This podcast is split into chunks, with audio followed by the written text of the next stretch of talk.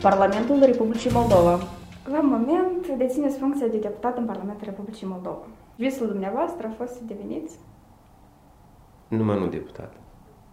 De când erați mic, ce ați vrut să deveniți? Care a fost visul dumneavoastră? Eu, ca și orice copil băiței, mai mult îmi legam viitorul de um, domeniul militar. Mm, vreau să fiu aviator.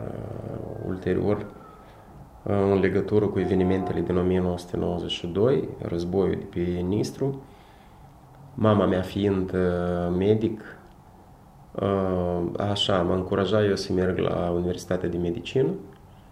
Tata vroia ca eu să devin agronom.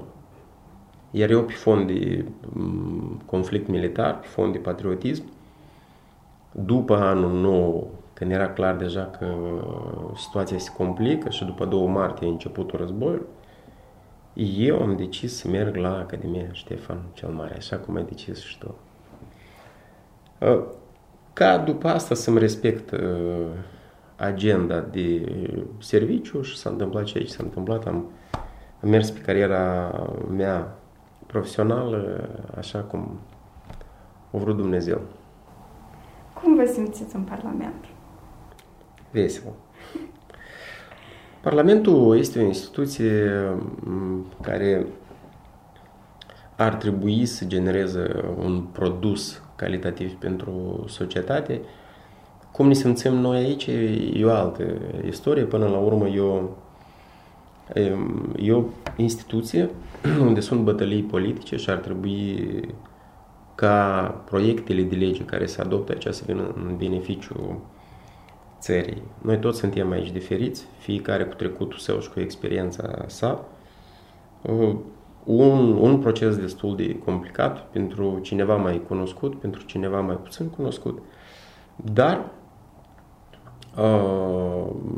eu cred că aici trebuie să predomine responsabilitatea. Noi cum ne simțim, asta e o altă istorie. Trăim acum o perioadă foarte grea, tot Republica Moldova, cât și întreaga lume, deci aș vrea să vă întreb cum ați reușit să vă adaptați din punct de vedere profesional, având în considerare situația pandemică? Eu nu cred că pentru a te acomoda cu situația de astăzi trebuie să niște calități deosebite. În capul mesei, atunci când vorbim de gestionarea problemei legate de COVID, trebuie să pusă disciplina. Oamenii cu părere de rău percep acele instrucțiuni sau acele decizii pe care le primește guvernul uh, în furci, așa moldovenește să spun. Fac o analogie și un paralelism cu, um, cu platul centurii de siguranță la automobil. Ani de zile Republica Moldova a luptat cu acest uh, fenomen, mai bine spus, poliția a luptat cu acest fenomen atunci când oamenii nu-și puneau centura, crezând că este un, o ambiție a poliției dar de fapt era o sugestie și o recomandare și o insistență a poliției pentru a proteja oamenii. Deci atunci când spunem că puneți-vă măștile, asta e pentru dânsii. Iar ei punându-și masca, pot proteja bunicilor, pot proteja oamenii care sunt mult mai vulnerabili decât cei care nu au probleme de sănătate și poate nu le pasă. Dar noi cu adevărat avem o categorii de oameni sau mai multe categorii de oameni care sunt foarte vulnerabili în fața acestei boli și probabilitatea că oamenii ăștia nu vor putea depăși uh, COVID-ul este foarte mare. Și aici mă refer la oameni în etate, oamenii care sunt bolnavi de diabet zaharat, oamenii care au, uh, sunt obești, oamenii care uh, suferă de boli cardiace, etc. De asta și noi toți ar trebui foarte disciplinați să respectăm aceste recomandări, să purtăm în spațiu public măști, nu mai vorbesc de spațiile închise, iar dacă nouă ni se spune că trebuie să respectăm și după o oră, o oră anumită nu trebuie să intrăm într-un local sau altul, noi trebuie să o, să o facem. Dumneavoastră, în perioada 2016-2019, ați fost ministru al afacerilor interne în Republica Moldova. Dacă ar fi să caracterizați sistemul polițienesc din Republica Moldova într-un cuvânt, care ar fi acela și de ce? Ministerul de Interne este un, un organism căruia în capul mesei iarăși aș pune cuvântul disciplină. Disciplină, mult caracter, patriotism, oameni care absolut toți depun jurământul, iar pentru mine oamenii care au depus jurământul credință, de credință patriei sunt oameni deosebiți și uh, îi văd diferiți fără ca să supăr și alte categorii de, de oameni, dar este o instituție care din totdeauna a fost la temelie acestui stat. Fără Ministerul de Interne, ca de altfel și fără de alte instituții, eu cred că noi uh, inițial aveam, am avea un haos, ca ulterior acest stat să-și piardă absolut tot, de la suveranitate până la identitate. Ce cerințe trebuie să îndeplinească candidatul la funcția de polițist? Ca toată lumea trebuie să fie uh, o dorință întâi de toate de a deveni polițist. Cred că fiecare trebuie să-și pună întrebarea de ce el vrea să devină polițist, fiindcă uh, pe lângă faptul că poliția astăzi nu primește cel mai mare salariu, dacă să-l comparăm cu domeniul IT, eu cred că acești oameni, acești oameni totuși uh, sunt oameni care sunt gata să dea foarte mult de la ei, să jertfească dacă vrei.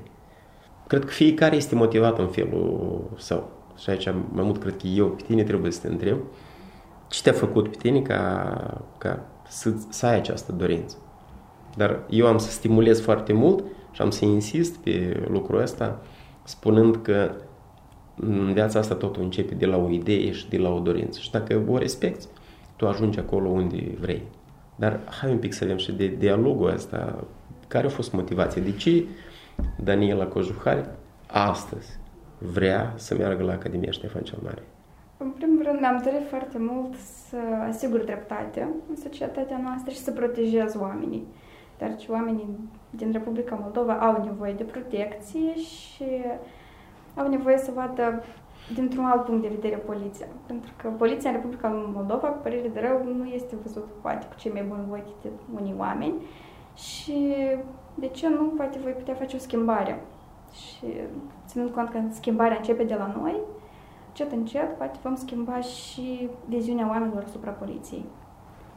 Dar nu te sperie faptul că mm, în poliție, totuși, cu tendința asta ca să nu mai facem atâtea delimitări dintre femei și bărbați, o să-ți fie un pic mai complicat?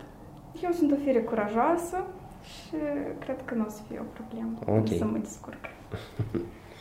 Dacă tot am vorbit despre femei, uh-huh. odată cu trece anilor crește, crește și ponderea femeilor în poliție. Uh-huh. În 2016 erau 14%, în 2019 aproximativ 18%.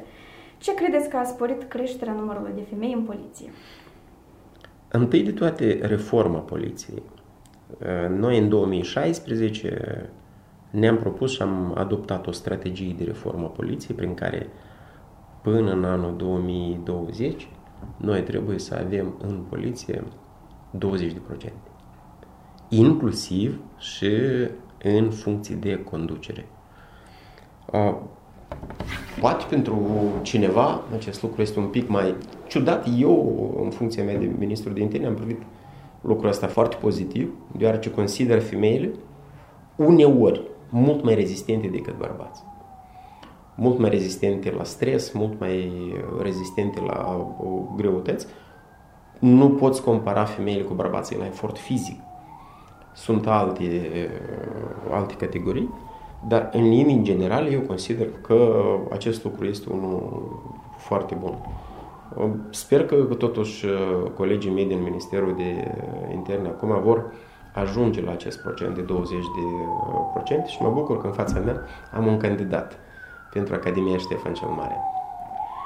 Cum vi s-a părut perioada de studenție în Academia Ștefan cel Mare? Azi înțeleg că a fost cea mai fericită perioadă din viața mea. Pur și simplu atunci când ești student, nu ai capacitatea de a, a înțelege totul, și apropo, ăștia sunt anii care, dacă mi-aș dori să întorc ceva în viață, acolo m-aș întoarce, în anii de studenție, fiindcă au fost ani care, practic, mi-au pus la temelia mea ca persoană, ca personalitate și mi-au dat cunoștințele care m-au ajutat ulterior în, în viață, în, în tot.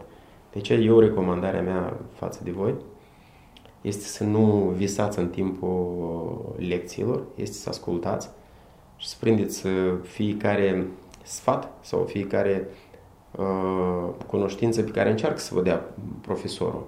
Deseori noi avem în față oameni talentați, oameni cu experiență, iar uh, romantica pe care o au tinerii îi face ca ei în timpul prelegerilor să fie distrași, să, fie, să se gândească la altceva. Am avut o perioadă și niște profesori excepționali în timpul studenției mele și astăzi mi-aduc aminte cu mare nostalgie, cu mare plăcere despre uh, toate uh, acțiunile, evenimentele pe care le-am, le avut de timpul anilor. Întrebarea mea preferată. Dacă ați avea ocazie pentru o zi să aveți o superputere pe care o veți putea folosi doar în cadrul Parlamentului, care ar fi aceasta și cum veți gestiona-o? Superputere? Pentru superputere trebuie să fie super uh, rezistent. Complicată întrebare, Danila. Eu nu știu dacă cuiva în țara asta trebuiește superputere, că avem noi super dorința asta e, cu certitudine, super dorințele ar face țara aceasta super puternică. Eu nu cred că eu mi-aș dori personal să fiu un om super, sub, supraputernic.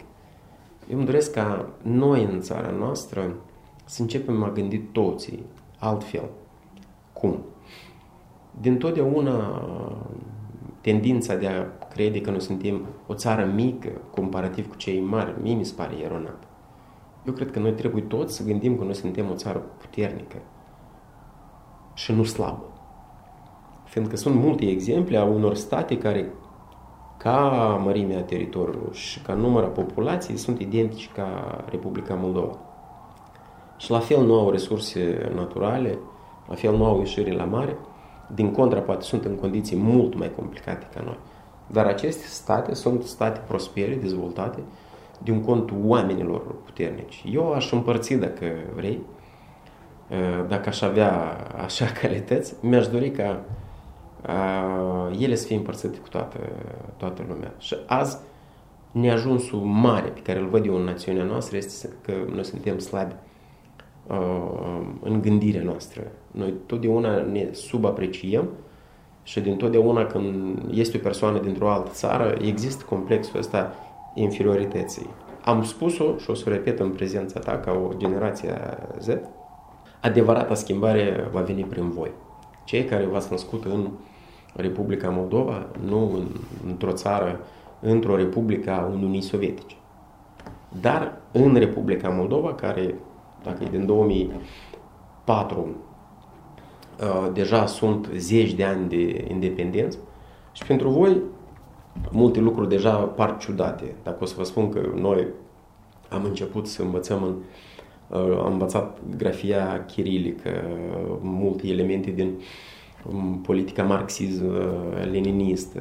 Pentru voi asta e ceva straniu. Voi sunteți cei care creșteți într-o țară independentă, suverană și voi sunteți generația care o să aduceți schimbarea adevărată în țara noastră. Multă lume nu înțelege lucrul acesta, dar este nevoie de timp ca voi să creșteți un pic mai măreșori și deja să implementați și să vă uitați straniul la cel care e venit poate din altă țară și vă privește de sus. Nu. Toată lumea trebuie să privească de la egal la egal. De așa cum privim noi acum, cu emoții ambii. Uite, așa trebuie să fie și pe viitor. Puternic.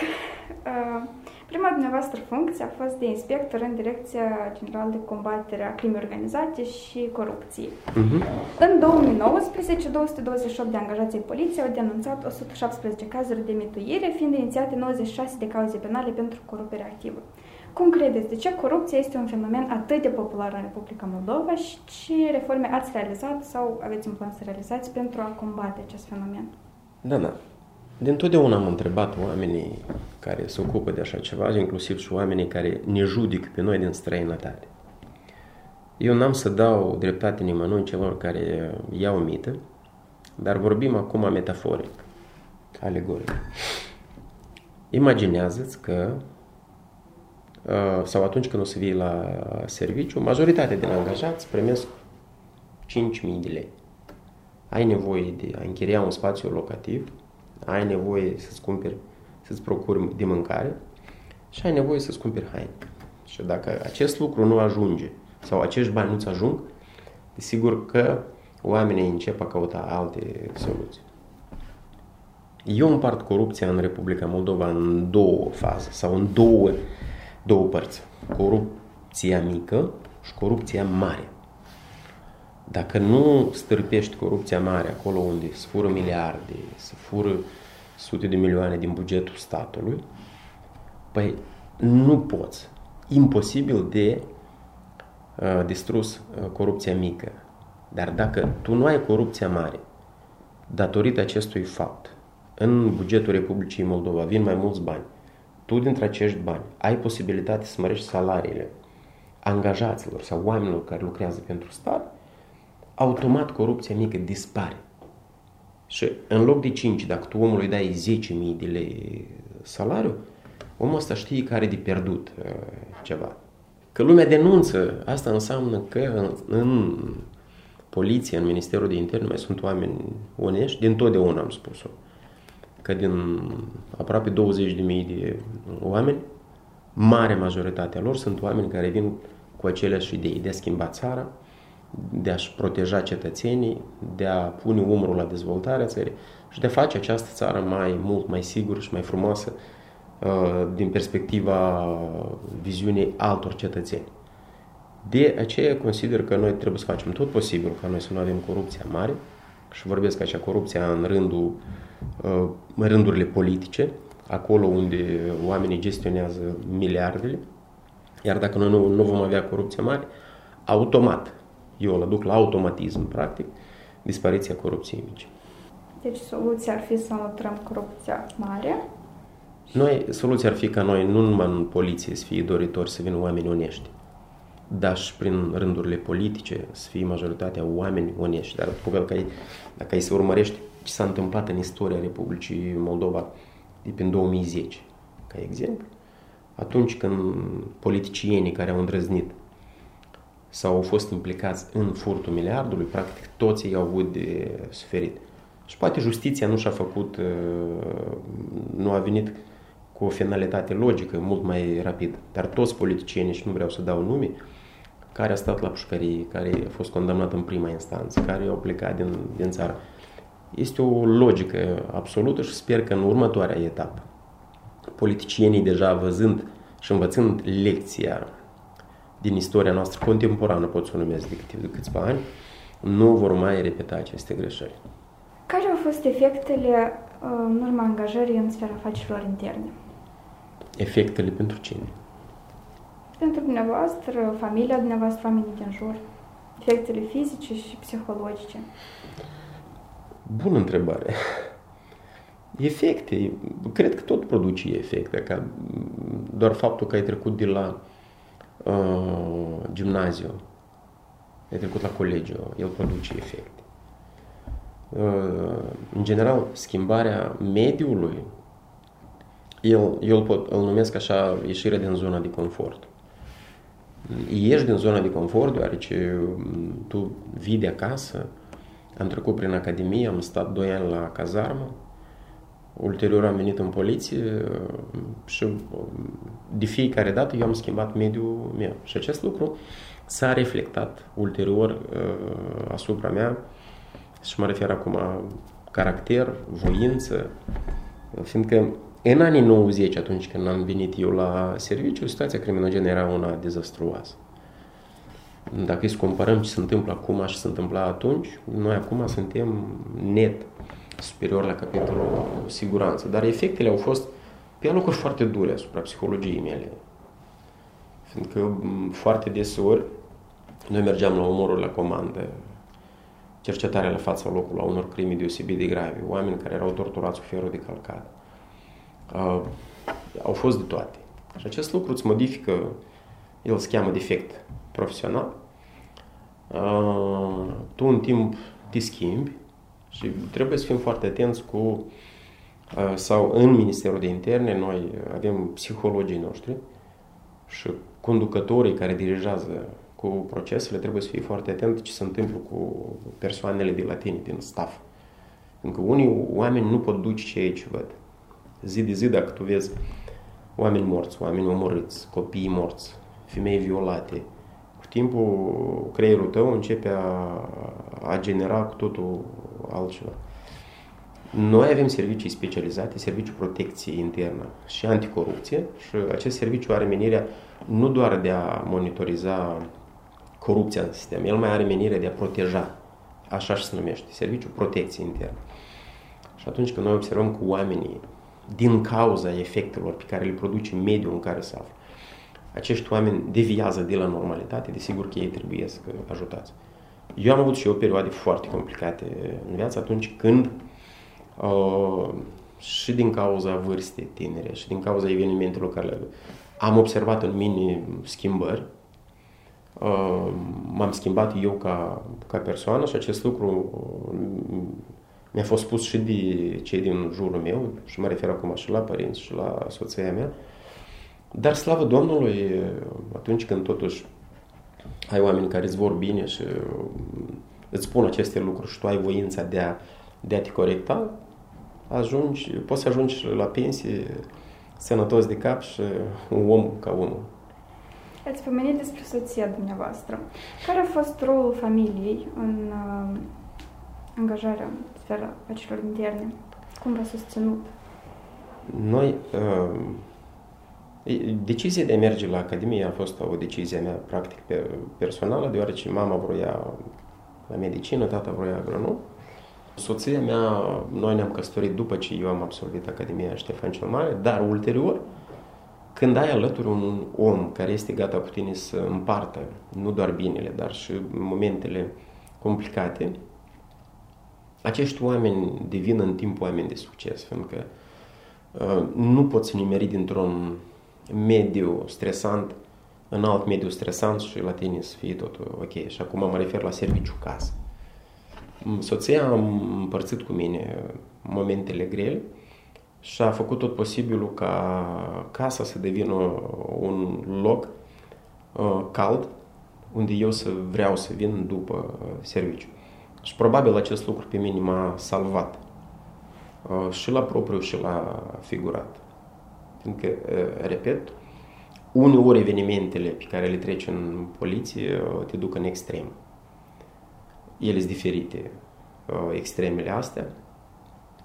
Și am avut oameni care uh, în sistem s-au sinucis, oameni care au început a consuma uh, alcool, oameni care au început a consuma droguri din cauza celor trăite. Iar atunci când ai un om care te sprijină și te așteaptă acasă și atunci când este complicat, mai și te ajută cu un sfat sau îți spune că ar fi bine de făcut într-un fel sau altul, Uh, ți îți reușește. Mie mi-a mers în cazul ăsta, am avut uh, și am o familie cu trei băieți care, în care avem foarte mult umor, uh, discutăm de la egal la egal și sper eu, așa cum sunt eu mândru de ei, produc și eu poate niște efecte, mai multă endorfină în viața lor. Ați spus că aveți trei băieți. Este vreunul dintre ei gata să devină polițist sau să vă urmeze calea? Știți, de obicei oamenii care trec printr-o meserie încearcă să evite sau încearcă să uh, dea sfatul copiilor să nu repete soarta lor. Băiatul mai mare e pasionat de, sau face studiile în domeniul IT. Mijlociu a dorit să meargă la universitate la Frișpa, relații internaționale. Cel mic nu cred că va vrea să devină polițist, dar caracterul unora din ei este bun pentru a lucra poliție. Căile Domnului nimeni nu le cunoaște. Eu încerc totuși ca copiii mei să fie cu șapte ani de acasă, să-și iubească țara, să-și iubească bunicii, să respecte toți oamenii din jur. Deja cu meseria este o decizie a lor. Eu spuneam că o să sprijin copiii mei în orice alegere a lor. Și o ultimă întrebare. Care sunt trei sfaturi pentru adolescenții și tinerii care urmează să-și înceapă cariera în domeniul afacerilor interne în Republica Moldova? Să-și respecte visele, să nu cedeze la primul pas, înțelegând că are de făcut 10 și să încerce să se evidențieze din mulțime. Să înțeleagă că cei mai complicați ani vor fi primii 5, ulterior după 5 ani de zile, începe a prinde fenomenul peștelui în apă și dacă în primii 5 ani procesele par stresante și complicate, după 5 ani de zile ele par interesante, captivante, care aduc mult mai mult, multă uh, adrenalină. Chiar mai mult fără ele deja nu mai poți. De ce recomandarea mea și sfatul tuturor, primii 5 ani, a priori, când vin în poliție, eu nu mă refer la anii de studenție, dar din primii 5 ani, când începi tu a activa la, deja în teren, tu trebuie să-ți montezi undeva în cap că primii 5 ani vor fi foarte dificili.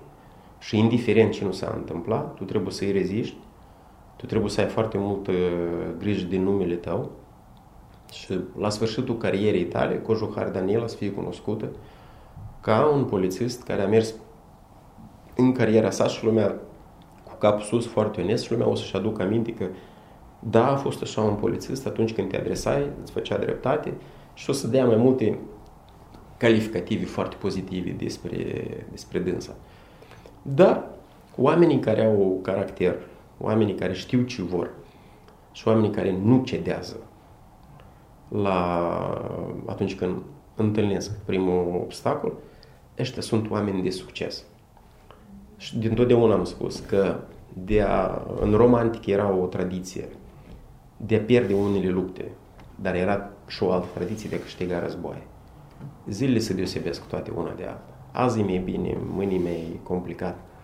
Iar cei care nu bocesc asupra soartei lor și caută doar pricini și motivi de a nu-și trăi viața uh, și ajung seara și mm, vin cu niște constatări că totul e rău, atunci uh, omul ăsta nu va deveni un om de succes niciodată. Iar cel care se trezește dimineața, chiar dacă ieri a fost complicat și e gata să, să se confrunte cu a doua zi posibil și mai complicată, uh, acest om, între a 5 a 6 sau a 10 zi, va întâlni un succes în față. Eu nu cred în succesul care vine din nimic. Toate medaliile mele, toate gradele pe care le-am primit, le-am primit ca rezultat a riscului, a unor operațiuni foarte complicate și a părului sur pe care l-am început a avea de la vârsta de 23-24 de ani. De aceea, mult curaj. Este dorință uh, și când omul înțelege ce vrea și unde se mișcă, îi trebuiește doar energie. Voi sunteți tineri, totul în față.